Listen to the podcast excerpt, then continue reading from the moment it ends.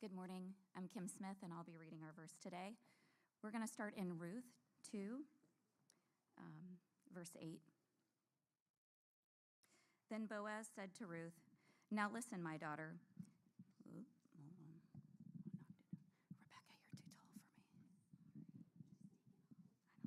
go. Then Boaz said to Ruth, Now listen, my daughter. Do not go to glean in another field or leave this one, but keep close to my young women. Let your eyes be on the field that they are reaping, and go after them. Have I not charged the young men not to touch you? And when you are thirsty, go to the vessels and drink what the young men have drawn. Then she fell on her face, bowing to the ground, and said to him, Why have I found favor in your eyes that you should take notice of me, since I am a foreigner? But Boaz answered, All that you have done for your mother in law since the death of your husband has been fully told to me, and how you left your father and mother and your native land and came to a people that you did not know before. The Lord repay you for what you have done, and a full reward be given to you by the Lord, the God of Israel, under whose wings you have come to take refuge. Then she said, I have found favor in your eyes, my Lord for you have comforted me and spoken kindly to your servant, though I am not one of your servants.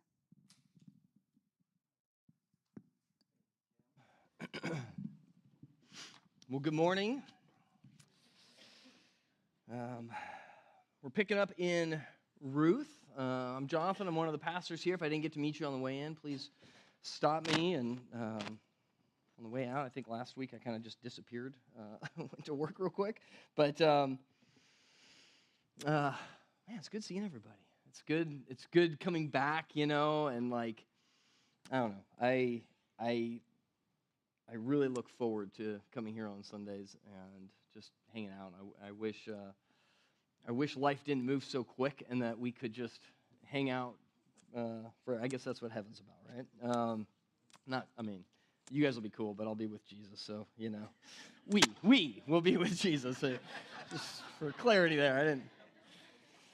I'm going to pray. Uh, God, we thank you for this morning. We just thank you for giving us um, the opportunity to gather together and worship you. And I, I thank you for uh, the relationships that we have in this church. And, and um, we ask, though, Father, that as we look to your word, um, that you would just help us discern, um, help us to see in um, Naomi, Ruth, and Boaz just how you use relationships and how um, just help us to elevate them in our lives um, to not be not treat them superficially but but to really recognize what they are that they're opportunities for the gospel to to move in and amongst us. And so we we thank you father for the privilege to be here and we pray father that as we as we read your word that you would help us not to be distracted but to be uh, receptive Allow our eyes to be opened and our ears to hear and our hearts to be softened. Thank you, Father, for your Son. It's in his name that we pray. Amen.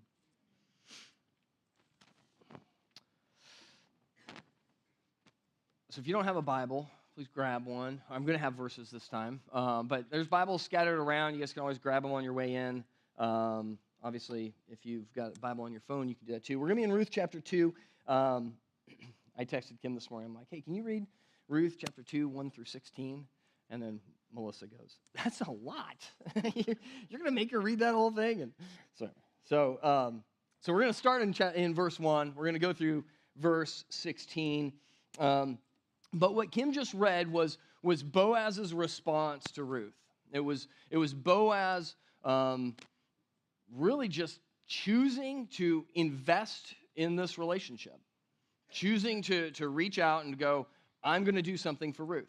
He wasn't forced to. He didn't have to. Legally, he didn't have to. There was no, there was no compulsion on his part. Um, and we're going to spend some time dissecting this because it's this, I mean, oftentimes as we go through scripture, it's like, what are we going to talk about here, right? Like, it, it's, it's really like, what's the point? Like, what is God doing here? And so I want to kind of back up a little bit, like I normally do, and, and, and slide through this, right? So hopefully this week you read Ruth chapter 1, verse 14 through 22, I think is what we did in the small groups. So if you go to our website, right, and you go to like the resources, if you're not in a small group and you don't have somebody that's telling you, you know, what we're doing each week, um, you can go there and it says small group study guide or something like that. Click on that, and then we're just putting all the questions up there. So if you need something to go to, like that's going to be the in betweens, right? So, um, you know, is that me? Okay. I think that's a yes. All right, I will. Uh, you know, I was going to test the backup mic this morning, and I was like, nah. Um, all right, I'll try not to move too much. Um, so, um, so yeah, so Ruth chapter 1, verses 14 through 22, and then we're picking up uh, this morning 2, 1 through 16, and then, and then this next week you'll have verse 17 to whatever. I'm not sure what it is, probably the end of chapter 2. Um, so, so last week we talked a lot about tragedy. Um, we saw Ruth and Naomi navigating the death of Naomi's husband, um, her sons, Ruth's husband, right? Like this just tragedy, right? And, and they were already in a foreign place, um, right? It was just, there was a famine in Israel. Like it was just, it was just all sorts of just, just bad time, right? Like there was just nothing really good about it. And so what we talked about is we, we, we scoured scripture and we, we navigated the theology behind tragedy, right? Like, like what's God doing? How do, we, how do we remind ourselves of the truths of God and like what God is doing and his sovereignty and, and how he's working in the midst of that thing? And, and now, as we get into chapter two, we start to see God unfold this. And it's really cool. And we start to see him unfold piece by piece the purpose of the tragedy. Like, which is cool, right? Because none of us really necessarily, I mean, you might have some testimonies of like where God has worked in your life, and in your small groups, you'll have the time to talk about that this week, but like sometimes we're in the midst of it. Sometimes we're through it, and we're like, I have no idea why that just happened, right?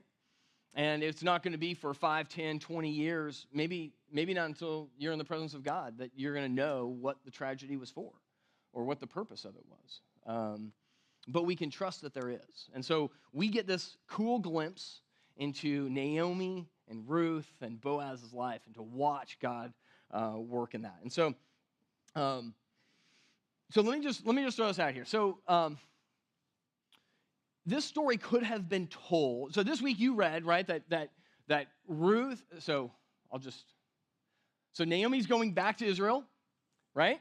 And Ruth and Orpah start to go with her, and she tells them, No, go back, go back to Moab. Ruth says, No, I'm going with you. And she, she goes with her. And then they, they're in Bethlehem. And Orpah's off the grid. We, we have no idea what happens with her, right? And it's Naomi and Ruth. And, they, and then the rest of the story moves forward to that. The interaction between Naomi and Ruth, you could tell this story without that. Couldn't you? Like it, took me a while, like this week, right? Like, like the whole like back and forth, Naomi saying, hey, stay with your, stay with your family in Moab. Ruth saying, no, your people are to be my people. You're to be my God. I'm to die where you die. Like, none of that had to happen. It could have just been like Naomi, you know, uh, went to Moab and then, and then she went back and Ruth went with her. And then this is how God solved their tragedy. Right? Like, all the same pieces could have still been in place. So we got to look at this and go, why? Why is it that, that God preserves these conversations between Naomi and Ruth? Why is it that, that we get to watch Ruth, who's not a believer, not, doesn't, doesn't really trust in Yahweh, and, and, and she's saying, like, I'm just going to go with you. Why does, why does she do that? Why does God include that for us? And this is where I, I, I got to land on he cares, like, there's something about the relationships in the book of Ruth that God wants us to understand. There's something about that relationship that what caused Ruth to do that. And hopefully in your small group you talked about that a little bit this week, right? Like like what caused Ruth to be so aligned with Naomi that she would sacrifice her her potential future, a, a potential uh, new husband, right? Like like she sacrificed all of that for this. And so that's kind of where we're going to break this thing down. So the first one is like Naomi to Ruth. And this one's a lot of conjecture, right? So the relationship from, from Naomi to Ruth, what did that look like? We have no idea. But here's what we know we see Ruth's response, right? We know that Naomi goes into Moab and, and spends 10 years there And in the midst of that, there's tragedy, right? And there's death between her husband and, and her sons, and which is Ruth's husband. And so something's going on. There is a relationship. Naomi has to navigate these tragedies, right? Like she's navigating these just, I mean, forget Ruth for a second. She's just, she's walking her own life. Um, her husband dies. And we don't know if the husbands and sons died together or if they're separate or, or we have no idea. But, but her husband dies. She could have gone back to Israel then, you know? Um, maybe, maybe when her sons died, you know, like it's not, it's not as if the mother in law daughter in law relationship is one that we profoundly look at as like an exemplar of relationships, right? In fact, it's, it's often critiqued and, and ridiculed, sadly. But this is the relationship God chooses, right? To, to show us. And so, something in that relationship, Naomi to Ruth, made Naomi worthy of allegiance. It, it, was, it was enough that Ruth was like, I'm going with you. you. Being in your presence is better than me trying to figure out life in Moab. That says something about Naomi, doesn't it? I mean, we don't know. We don't know any details. This is all deduction, right? This is all conjecture, reading between the lines in Scripture. But it seems as though Naomi w- had some sort of relationship with Ruth that, that was meaningful. It certainly wasn't superficial. It certainly wasn't a, well, let's part ways. We had a good 10 years together. Good luck. It could have been, but it wasn't. And so in the first example, we look at this and we go, okay, so, so something's, Naomi's making decisions about this relationship with Ruth as, as she's just navigating the doldrums of life. You know, whatever that looked like for them in Moab, she has a relationship with Ruth that's meaningful, that's sustaining, that's steadfast. And then we look at the relationship between Ruth to Naomi. And this is where we see, this is kind of where we infer the first part of that, right? And if you look, uh, you hopefully read this this week, Ruth chapter 1, verse 16. But Ruth said, Do not urge me to leave you or to return from following you. For where you go, I will go, and where you lodge, I will lodge. Your people shall be my people, and your God, my God. She goes on in verse 17 Where you die, I will die, and there will I be buried. Like, this is a profound commitment from Ruth to Naomi. She's, she's going, I'm, I'm done. I'm, I'm going to leave all this. I'm sticking with you. And, and maybe we even can even infer a little bit with Naomi telling Ruth and Orpah, go, just go. Would, would Naomi have preferred the company to, to experience widowhood together with? Um,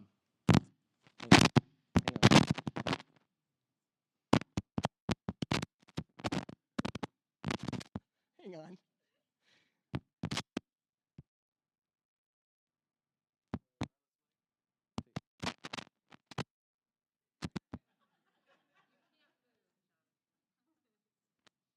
Good? Oh, not good. Uh, yeah, which one? Uh, this one. Thanks.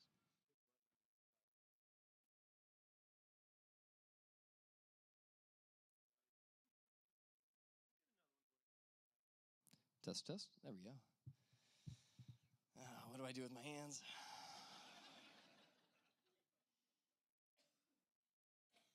Um, so Naomi tell you know she she I mean certainly she would have preferred to have um, to have Ruth and Orpah kind of mourn with her and go through life with her and glean we'll we'll see her like them begging and kind of walking through life and just kind of certainly it would have been nice to have somebody to to commiserate with. And so maybe that testifies a little bit to Naomi's selflessness as well going like you guys go go.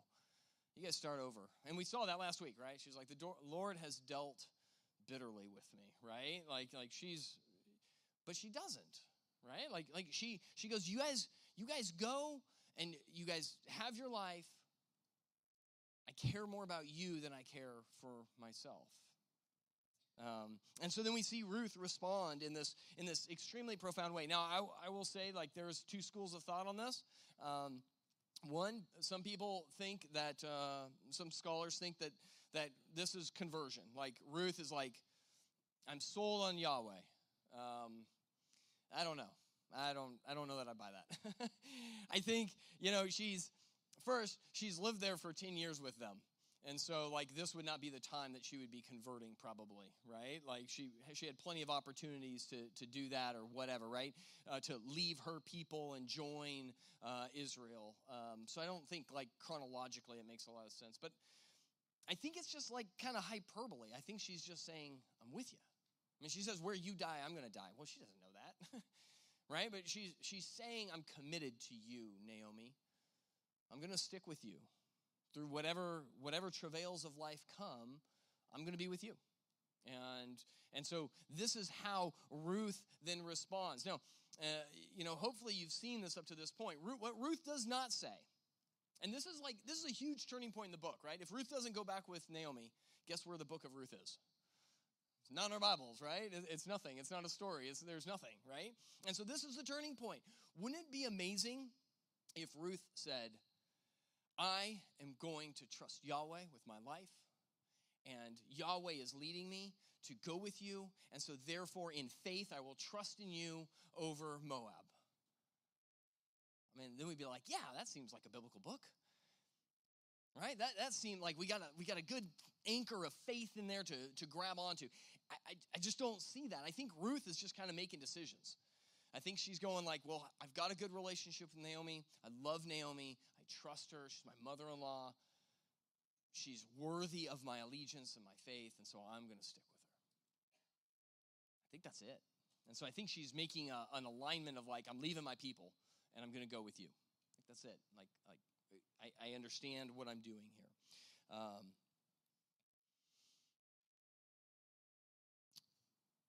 so when we just look at these first two relationships, Naomi to Ruth, Ruth to Naomi, um, we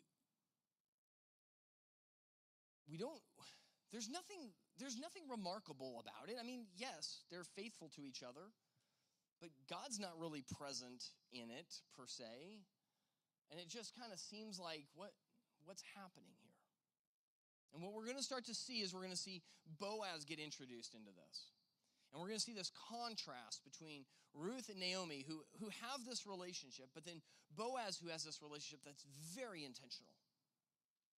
And each one of them are reflecting some, some characteristic of God in this, whether they know it or not, right? Na- Naomi is reflecting God's character in her love towards uh, Ruth and Orpah.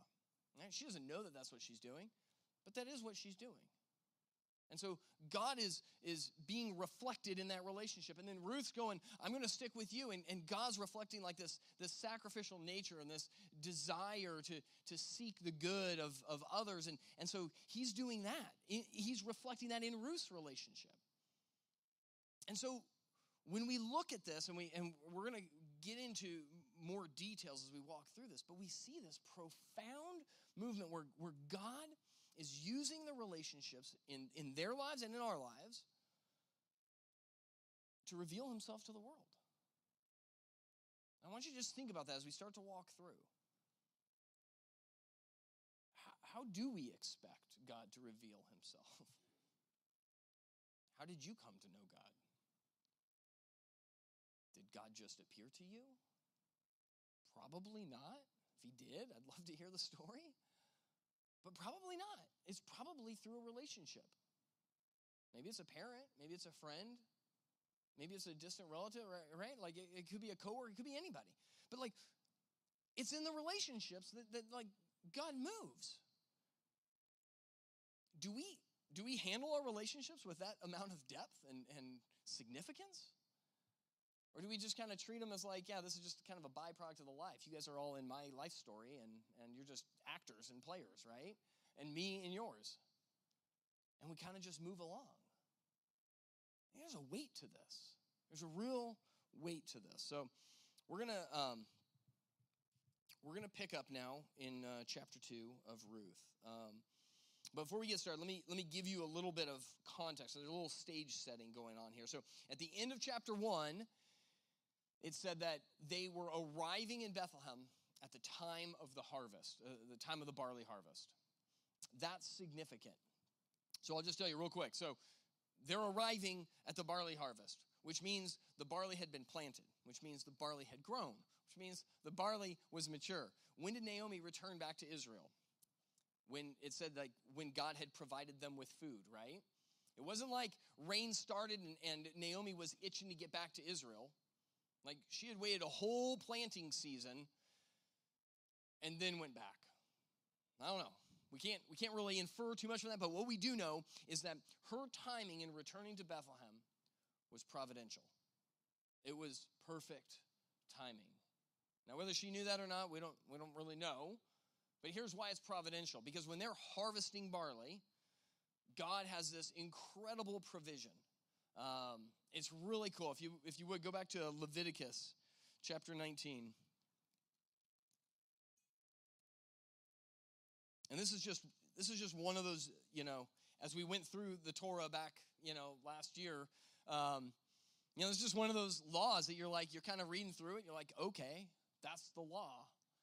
But listen, listen to what this is in the context that we're going to end up reading this. It says um, Leviticus chapter 19, verse 9. When you reap the harvest of your land, you shall not reap your field right up to its edge. Neither shall you gather the gleanings after your harvest. The gleanings are like kind of the trash and the broken off pieces that are left over. And you shall not strip your vineyard bare Neither shall you gather the fallen grapes of your vineyard. You shall leave them for the poor and for the sojourner. I am the Lord your God. This is God's provision right here. This is God's provision for people who were poor and were foreigners. This is what it was. And so think about this. I mean, like you could just this law just speaks to God wanting our hearts and our relationships. Because if you read this and you were harvesting your field, what's the first question you would have asked? What do you think? Why? Yeah. Why else? Or what else? Yeah. How? Exact. What is the edge? How, yeah. I mean, like, are we talking a single stalk? I mean, when all the, if like I accidentally drop a handful of grapes, I mean, I could pick those up, just not the, don't drop that bucket of grapes. Right? Don't we, wouldn't we start to dissect? Oh, by the way, this is where a lot of the, um, the uh, Talmudic and like the Pharisaical laws, that all those laws that start getting built in, this is kind of why they get built in, because God's like, here's the law. Here's what I want. Here's, here's the intent. And then we're like, well, how, I got to make sure that we leave the, the, the two inches, you know, or the 20 feet, or whatever it is that's considered the edge, right? But, but this is God's provision. And so what you had is people not farming their land and taking every single last scrap of it, but instead intentionally leaving there and going, I'm sure somebody will come by at some point. It's a very interesting thought, isn't it? If we try to apply that in our own lives. I'm not going to spend too much time on this, but, but I think like it's a very open-handed way of harvesting. Like God, God gave me all of this. I don't, I don't need 100% of it. It's okay. Let me just let me let me gather what I can and go off. And so so this is when Naomi and Ruth show up when they're doing this. And so it's like free food basically, right? Now you got to go out and you're going to be gleaning and you're going to be picking up the scraps, but but it's it's good. It's a provision and it's an awesome opportunity for them. And so they show up at just the right time for this. All right.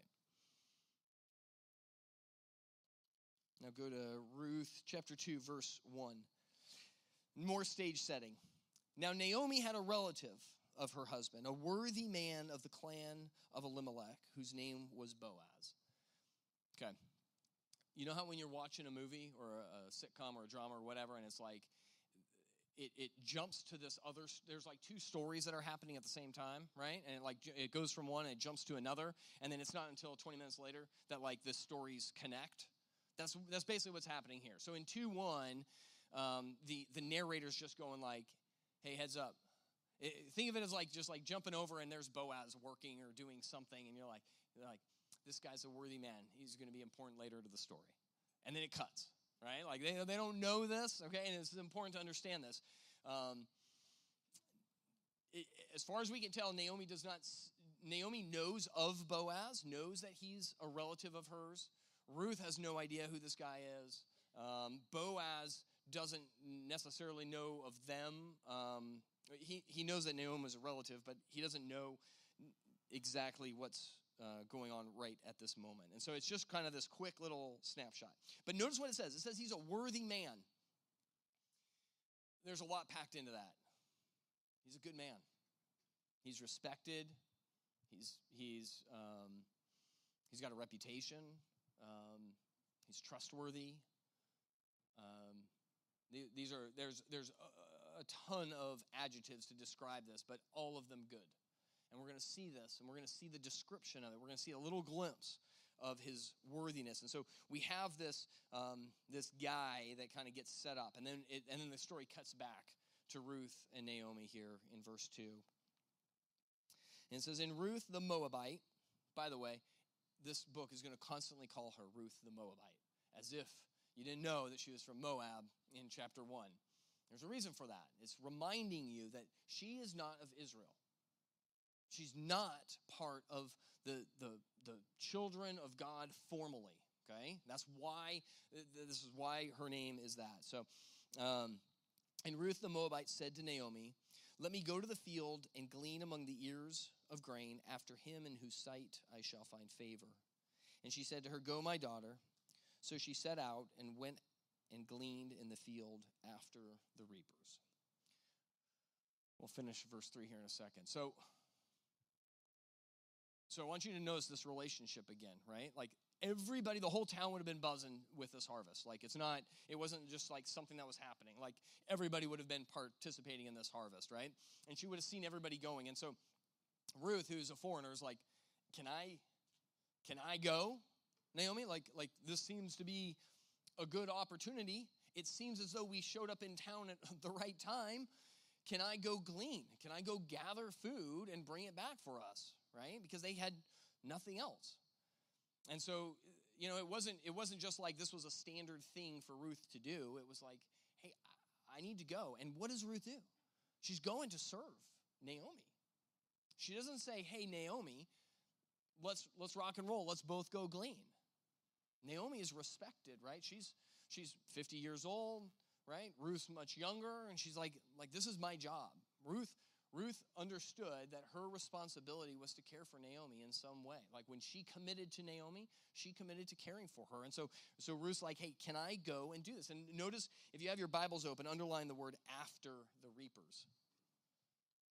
So she goes, so the reapers are the people that are employed by the landowner. Okay, the reapers are the ones that like, uh, I mean, not not really at this time, but like they're the ones running the heavy machinery, right? Um, if you can picture this, and I, I was going to look for a picture of this, but I, I failed to do it. If you've ever seen somebody like uh, harvesting grain or something like that, there's all these like birds flying around after it. Have you guys seen that before? Like anybody from the Midwest, right? Like, you know, and you see like all these birds kind of kind of jumping around behind the machinery. Like that's kind of what that was look like. So the machinery's the reapers, like they're doing like the the big lift, right? And then you've got all the birds, like the, the, sojourners and the poor, just kind of picking up what's what's after that. Okay, so this is what she's going to do. Like this is what all everybody was doing, right? Um, all right, and then we see their stories unite at the end of verse three. And she happened to come to the part of the field belonging to Boaz, who was of the clan of Elimelech. And so now we see this, this, this, this is the first hint that God's like, oh, God's doing something. Oh, the story's connected. Right? Like, like here she is just picking up scraps, and she just ends up in Boaz's field, which we know from verse 1 that Boaz is related to Naomi right? Like this is there's nothing intentional going on here. It just happens this way. The, the actual word in, in Hebrew is chance upon chance, right? It's kind of tongue in cheek, right? The, the narrator's not saying like she was lucky that day. What he's saying is like he, he's causing us, the readers, to go, you guys see what's going on here? You, what are the chances? that this happened? What are the chances that Ruth just stumbles in to the field of somebody who's related to Naomi? All right, verse 4. And behold, underline that, Boaz came from Bethlehem. And he said to the reapers, The Lord be with you. And they answered, The Lord bless you. Then Boaz said to his young man who was in charge of the reapers, Whose young woman is this? Okay, like, this is cool, okay? I, I know you're like, That sounds pretty ordinary, but it's cool. Hang on.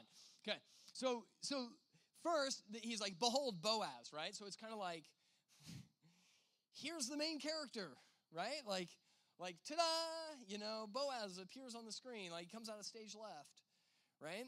But notice the timing. Boaz came from the city to the field. At the same time that what? Ruth had happened into his field. Like if Ruth had not been in his field at that time, if Boaz had not come from the city at that time, the, the book ends. Right? You guys with me on this? And so there's this providential, like God's like moving these pieces, and we just get to watch God unfold these things. And so I'll, I'll just stop here for a second and go, it's the same for us. There's nothing unique here. There's no, you know, we just saying it, it's the same God. He's moving things providentially. He's putting you in places. He's you just happen to run into this person. You just happen to work in the same place as this person. You just happen to have this conversation or this, right? Like these things aren't chance. God's providentially moving and giving you and me opportunities do what? To reflect his character in whatever relationship that is, whatever opportunity that is, okay? And look at Boaz's character. Like this is this is really cool. So he shows up to the reapers. Boaz is a landowner. He's a worthy man. He's respected in the community, right? He's a landowner. And he shows up and he says, The Lord be with you. And they answer him, The Lord bless you. Like this, these are this is very relational. Like this wasn't like your boss rolls in and he's like, Where's the TPS report? Right? Like this is half the crowd gets that one. Uh, I mean, it's like it's like for real. Like like they've got this relationship with the reapers. And they, they look at him and, and they're like, we like this guy. And then look at what else Boaz does. Of all the of all the the, the poor and the sojourners uh, gleaning after the reapers, he goes, Who's that?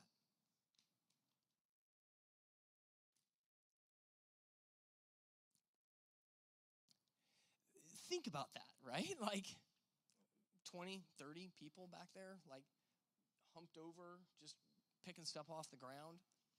How does Boaz, like, it makes sense that he knows who he's employing.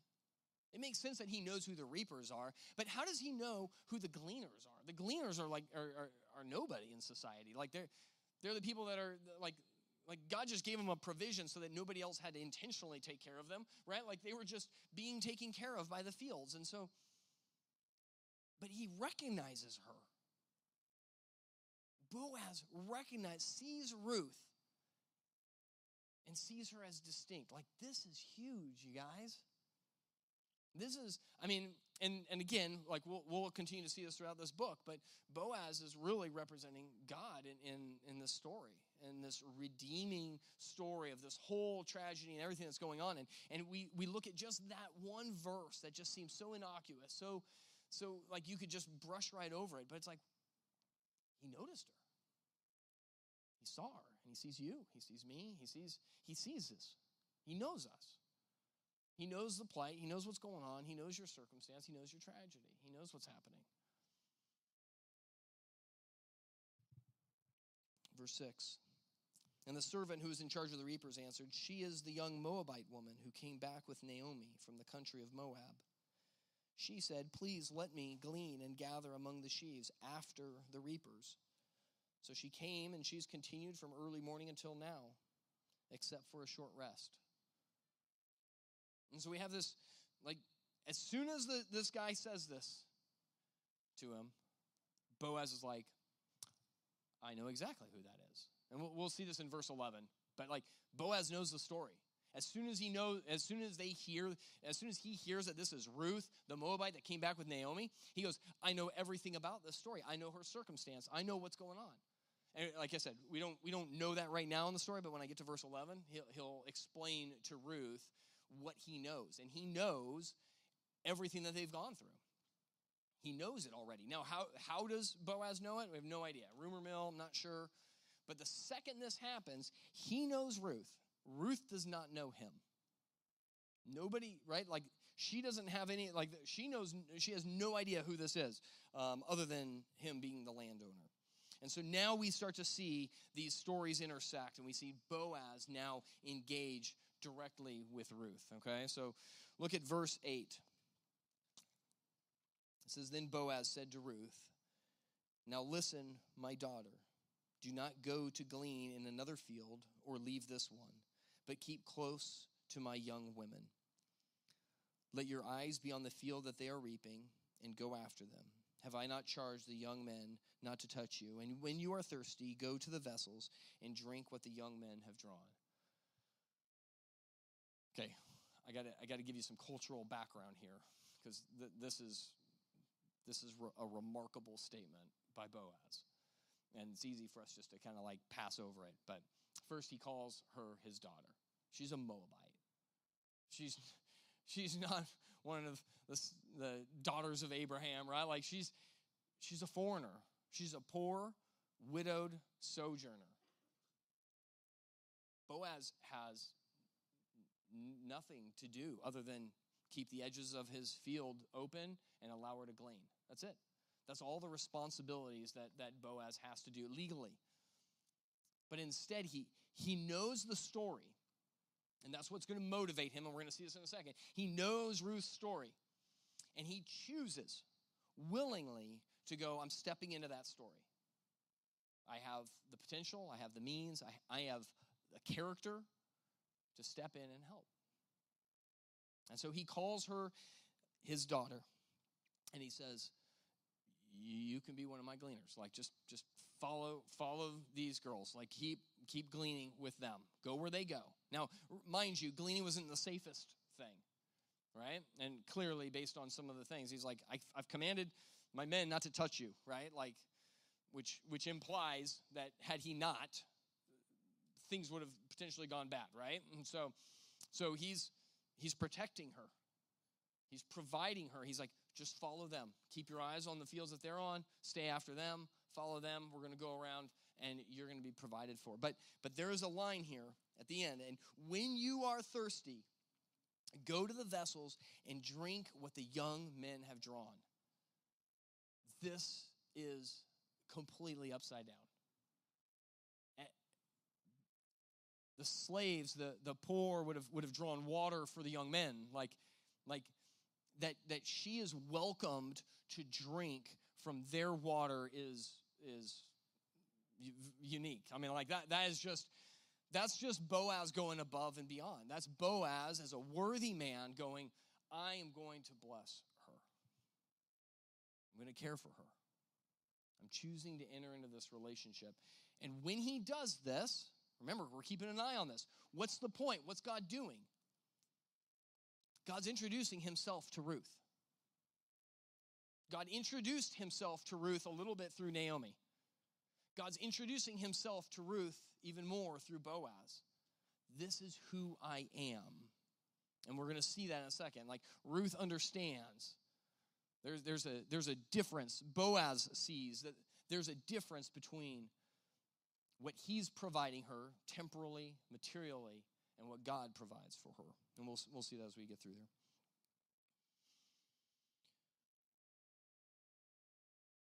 All right, verse 10. Ruth responds. says, Then she fell on her face, bowing to the ground, and said to him, Why have I found favor in your eyes that you should take notice of me, since I am a foreigner? This probably speaks to Ruth's character, right? She's not entitled. She doesn't feel like this is what she's due.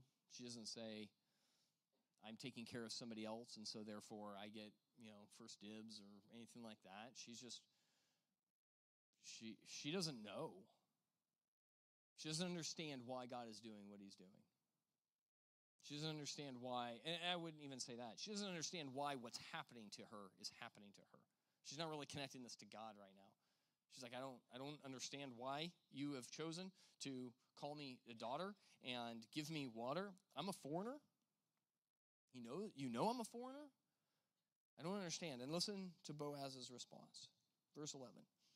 But Boaz answered her, All that you have done for your mother in law since the death of your husband has been fully told to me, and how you left your father and mother in your native land and came to a people that you did not know before.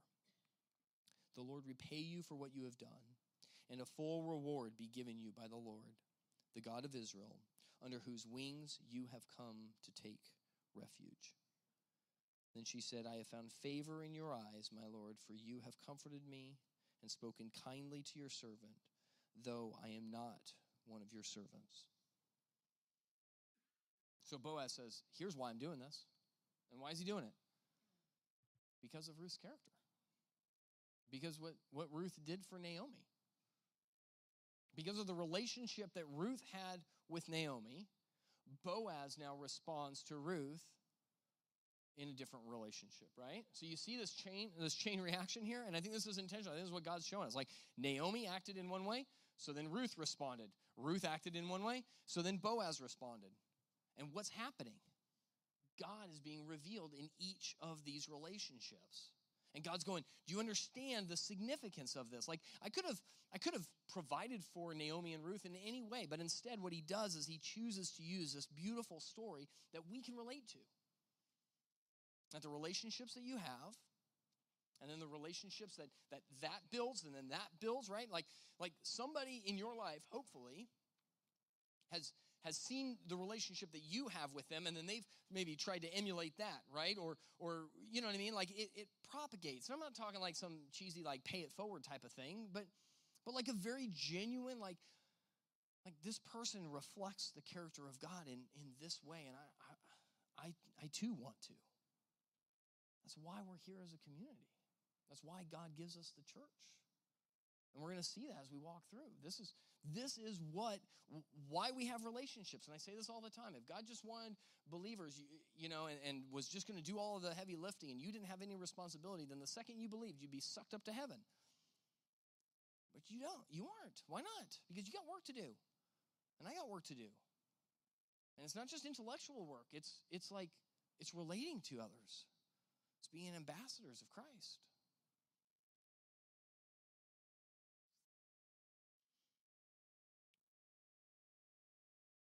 Notice Boaz. Boaz is the first one to bring God into the equation, right? Boaz goes, You've done, your faithfulness to Naomi was wonderful. Ruth's like, I was just kind of making decisions that I felt like I should do, right?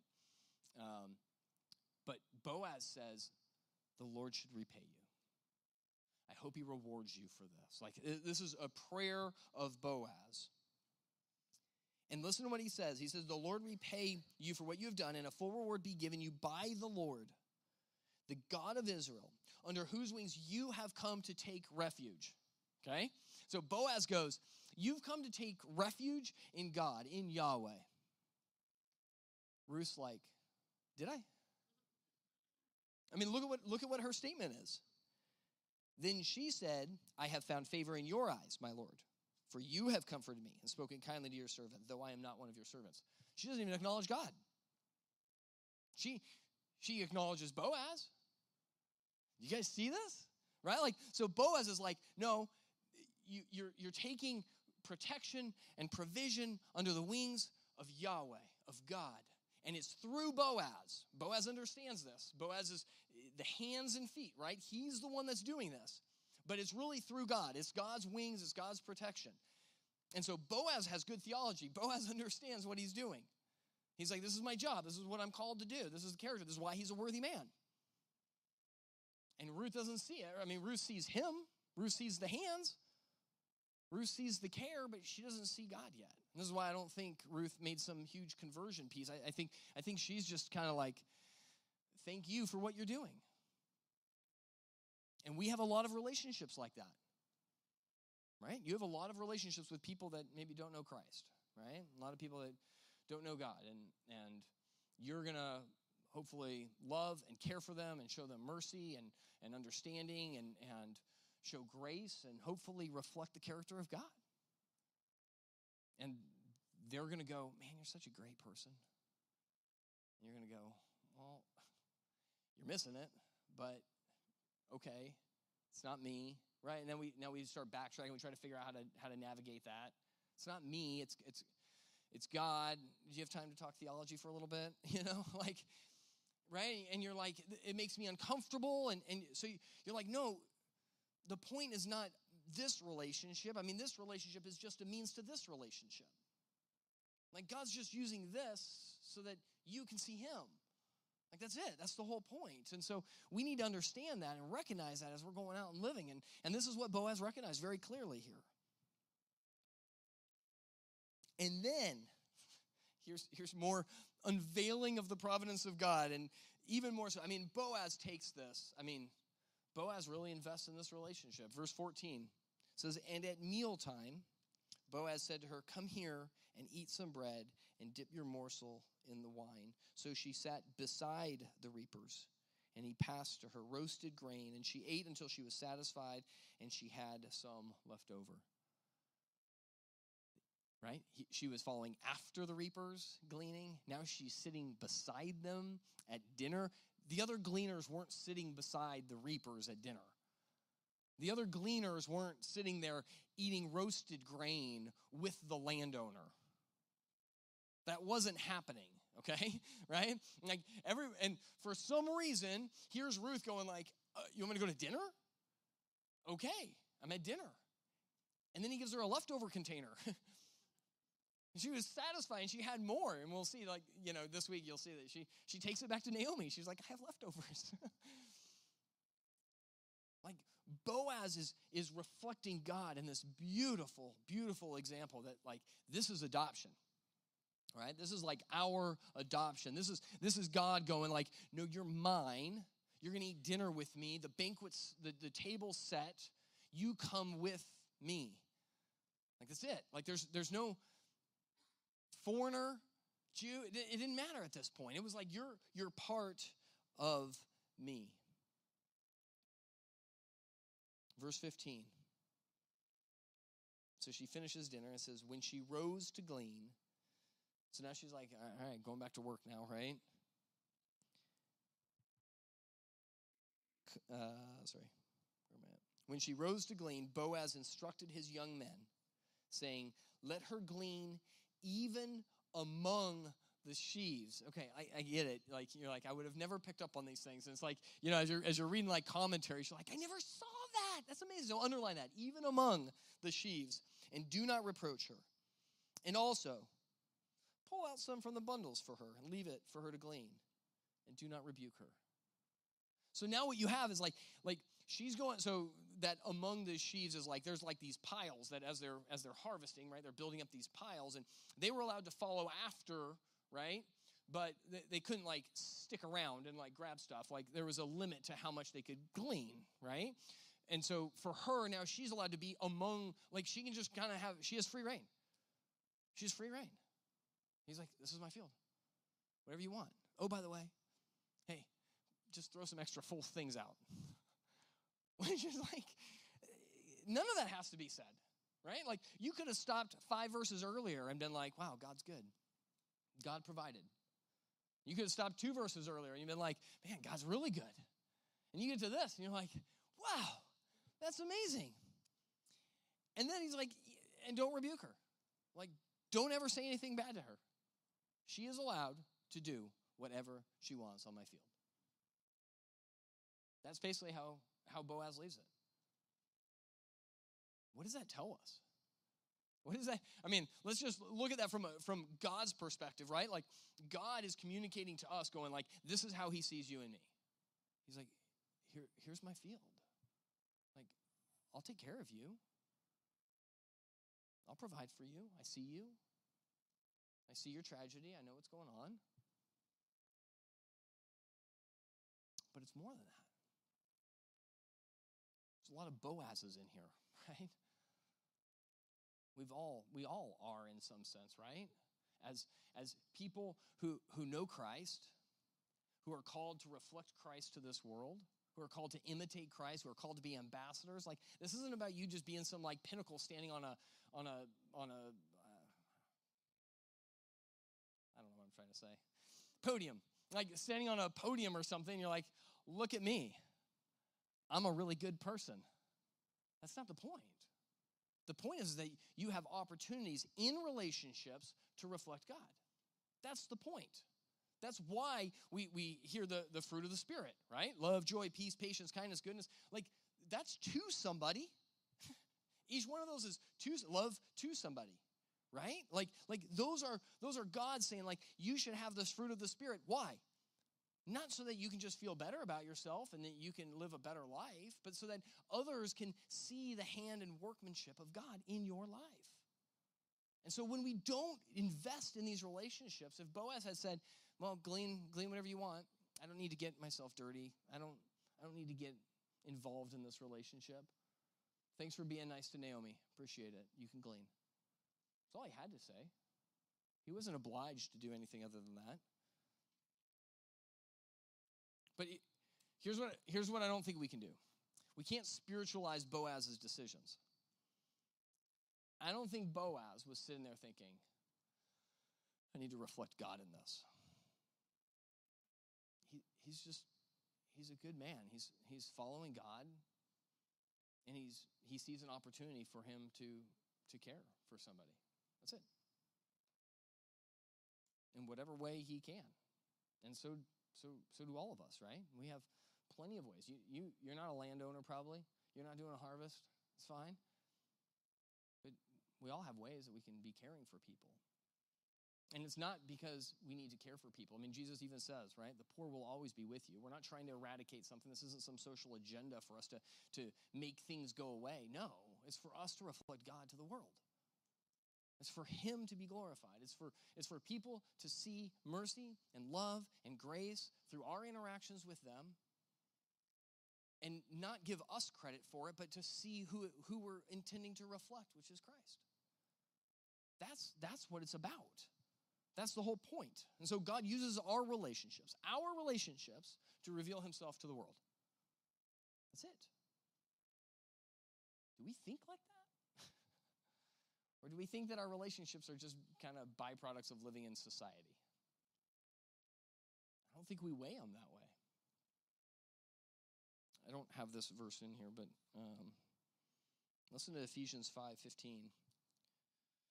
He says, Look carefully then how you walk, not as unwise, but as wise, making the best use of the time because the days are evil. Therefore, do not be foolish, but understand what the will of the Lord is. And do not get drunk with wine, for that is debauchery, but be filled with the Spirit, addressing one another in psalms and hymns and spiritual songs, singing and making melody to the Lord with your heart, giving thanks always and for everything to God the Father in the name of our Lord Jesus Christ, submitting to one another out of reverence for Christ. You see, we're, we're, we're called to do this out of reverence for Christ. It's because of who Jesus is. I mean, you, you think, you know, like we try to reflect God. Jesus is God, right? And he came and revealed himself to us so that we could look and we could read and we can go, that's God. That's the characteristics of God. That's who He is. And we get to participate in this in some very marred, messed up way because we're sinful and our relationships are going to be tainted with sin. All right? And we're going to say things, we're going to do things, and we're going to be like, that was wrong. And you know what we do? We get to redeem those because we get to go to them and go, I'm sinful. I'm sorry. That was wrong. Please forgive me and you get to you get to go to them and ask for forgiveness. And you get to model grace. If you're on the other side of that you get to model grace and you get to forgive right? And we get to act and do all the things right that, that god does for us through christ and forgiveness and showing grace undeserved merit. These are our opportunities. So let's make the most of them let me pray. Father we thank you um, for this time. We thank you for your word. We thank you that as we read through this story of Ruth, that we just we see your hand in it. We see your providential hand